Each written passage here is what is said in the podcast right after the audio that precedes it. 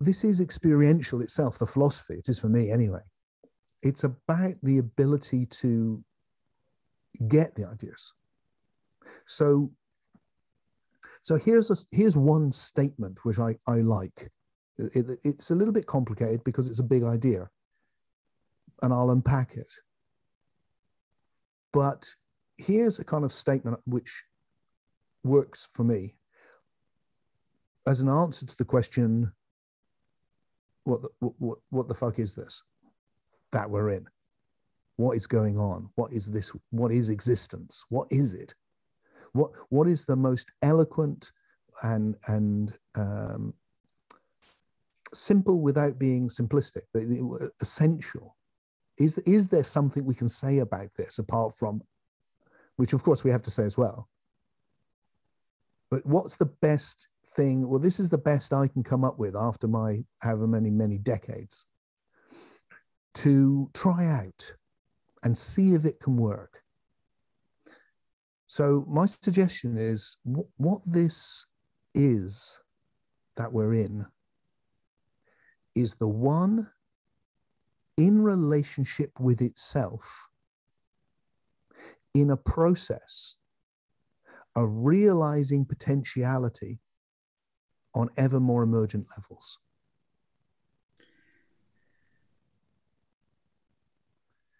So let's unpack that. So the first part of that is this is the one in relationship to itself. So see if you can just actually get that. Like, like if I was leading a meditation, but just straight in with the idea. Look around you. Be aware around you. The, the universe is a one isn't it? It's a universe. It's one thing. And yet it is one thing in which it's made up of many things, all in relationship with each other.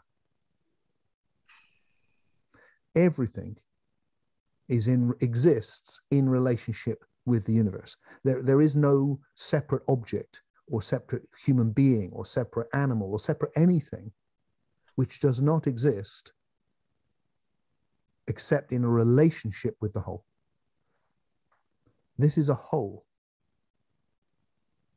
And everything within it is that whole expressing itself in some individual form in relationship with itself.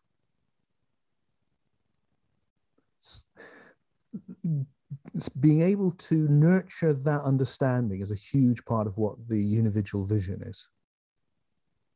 And then the second part of the, of the, of the statement is to put that into motion because it's not static, it's a process. That being in relationship with itself is a process. And it's a process that's happening right now. And what you will notice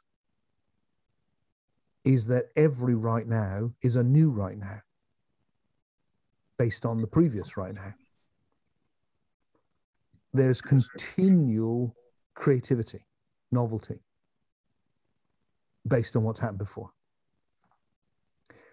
And that's what I mean by more emergent. Because what's happening now couldn't happen with what hap- without what happened then. Because this has arisen from then. And sometimes that novelty is significant. And the place where it's most likely to be significant is at the leading edge of the whole evolutionary process.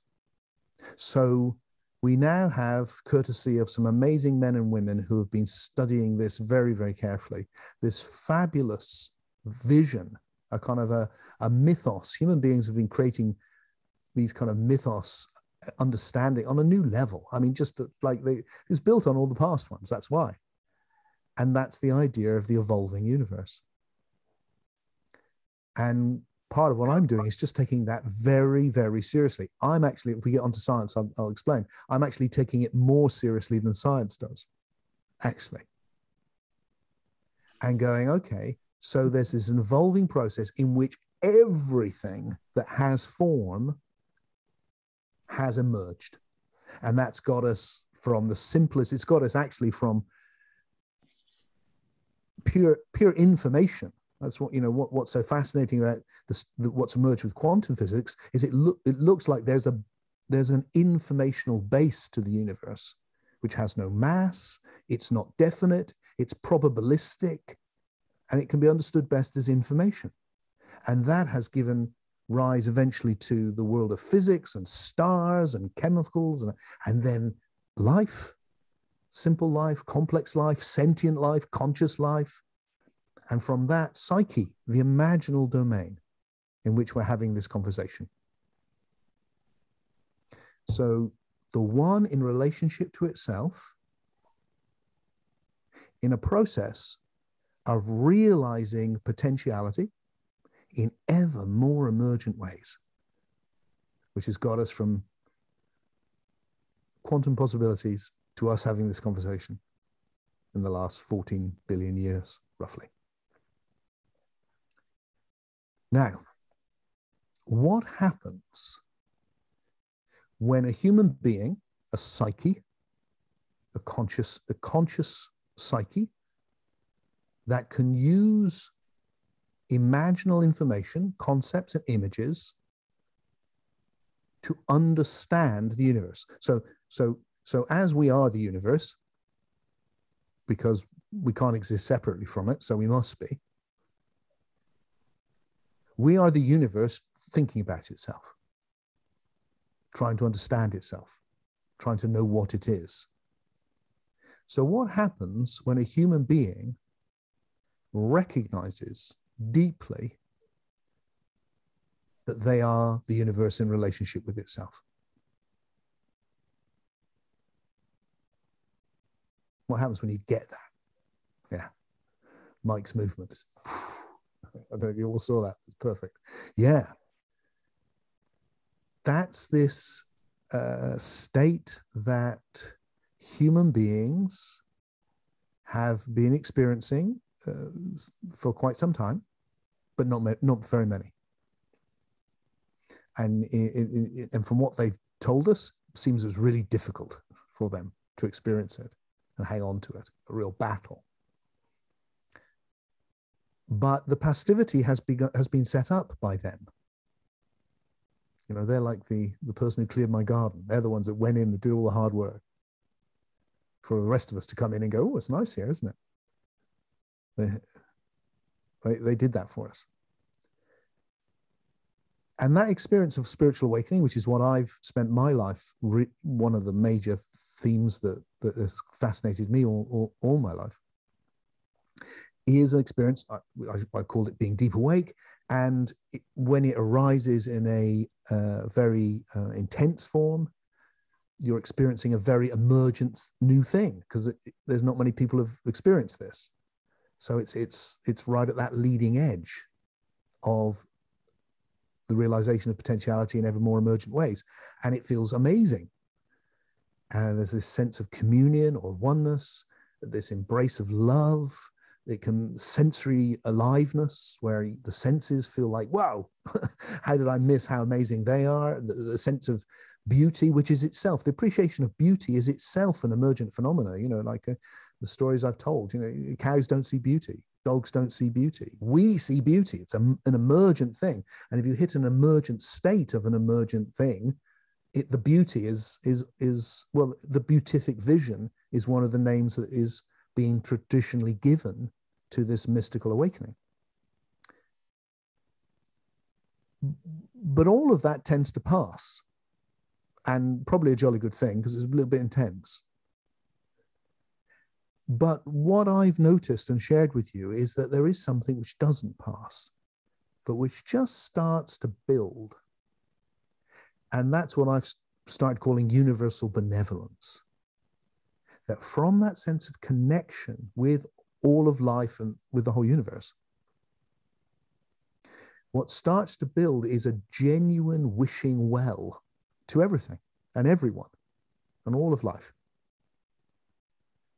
And it's a very emergent state because traditionally human beings have not wished well to everyone and, and even with those where we have had the moral codes that told, told us to be good to others, historically, usually it meant other people in your tribe. It didn't mean, mean other tribes or other forms of life, or they, they were fair game.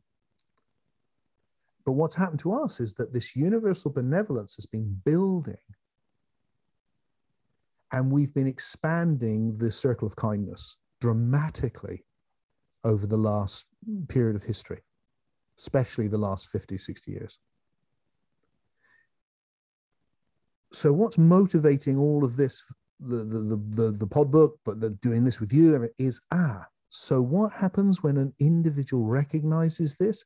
When it ceases to be like, oh, that's an interesting thought. It's the one in, relation, but it goes, oh, fuck, it's the one in relationship to itself. That's what I am then this there's this possibility of opening to this and as that as you do that more in your own unique way and that's key it's absolutely key it's one of the things i want to let go of in the whole enlightenment tradition is is that there's a way of doing it and it's in it, the way this is the real experience and if you come to the master and you haven't had the real experience they just tell you no no that's not how i experienced it so you go away and do it again. It's like no to all of that.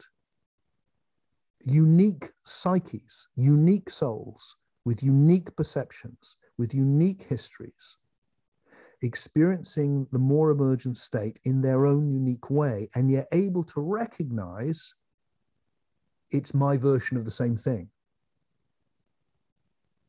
So it's the same, but it's not the same. That's why there's so many of us. If it was just only one of us, otherwise, wouldn't? And the the and so for some it'll for others gently for it doesn't matter the, the passivity will build and the universe the benevolence i mean i think a lot of people get the benevolence without having any mystical experiences actually uh, for sure and that's great, wonderful. So, not a set of rules that you've got to go through this process or do this thing, or, but rather a natural, organic, evolving process, which is leading us right now from individuals to unviduals, which has massive implications for the meaning of our lives. Well, first of all, it says your life really counts because you are you are the bit of the universe that is conscious of itself.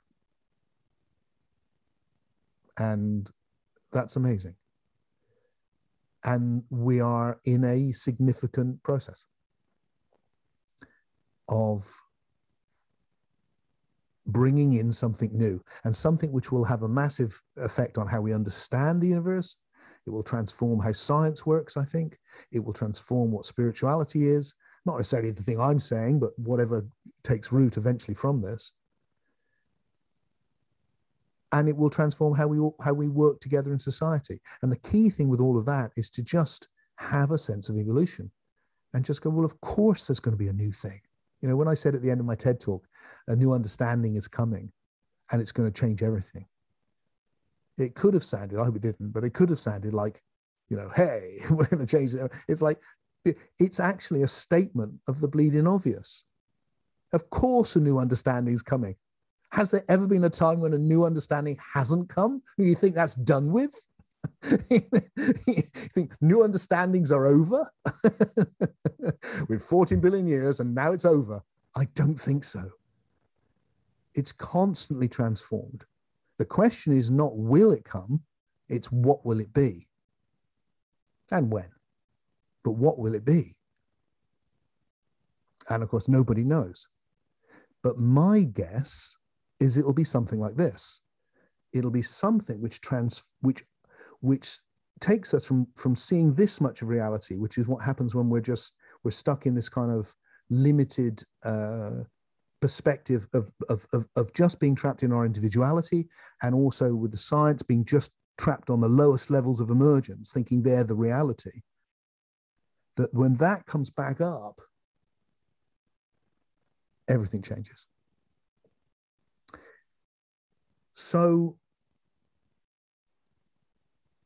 the thought I want I'm leading to is simply that that that at, at, that that we are um, transforming from individuals to unviduals. I'm not a prophet, as you can tell. So I'm not here going, yes. And as we enter the age of Aquarius, by 2050, there will be uh, 99 monkeys. And when the hundredth monkey joins in, bingo, that will be it. And don't worry, it'll all be paradise. I very much doubt that will be the case. If it is, that'd be great. But um, but what I do, and I, so I have no idea how fast this can happen. Uh, I have no idea how, how it could be derailed by all sorts of problems we might face.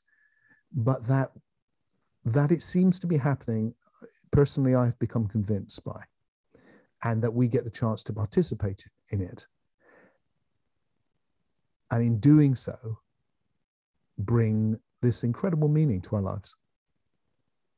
And not to somebody else's lives, not to some special life that you haven't got yet, but to the life you've already got, that life. Because that life is already part of the evolving universe.